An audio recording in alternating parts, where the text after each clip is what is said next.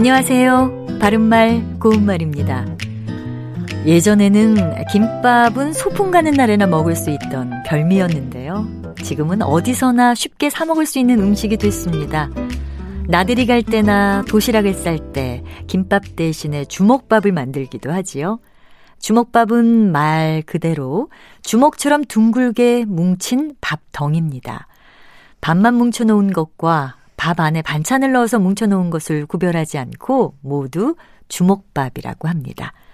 반면에 손에 들고 먹을 수 있도록 속에 반찬을 넣어 만든 밥덩이를 가리키는 표현이 따로 있는데요. 이것을 뭐라고 부르는지 알고 계신가요? 바로 죄기밥이라고 합니다. 죄는 조 옆에 모음 애를 쓰는데요.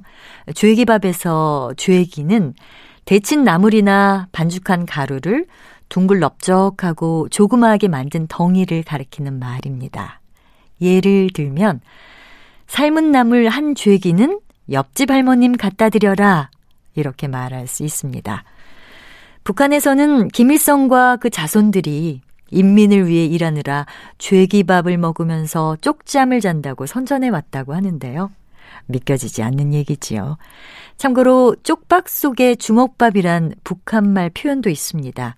이는 가진 것이라고는 쪽밥밖에 없는데 그것조차도 채우지 못하고 겨우 주먹밥 한 덩이를 얻어 넣었다는 뜻으로 빌어먹는 신세에 있는 사람의 가련한 처지를 비유적으로 이르는 말입니다.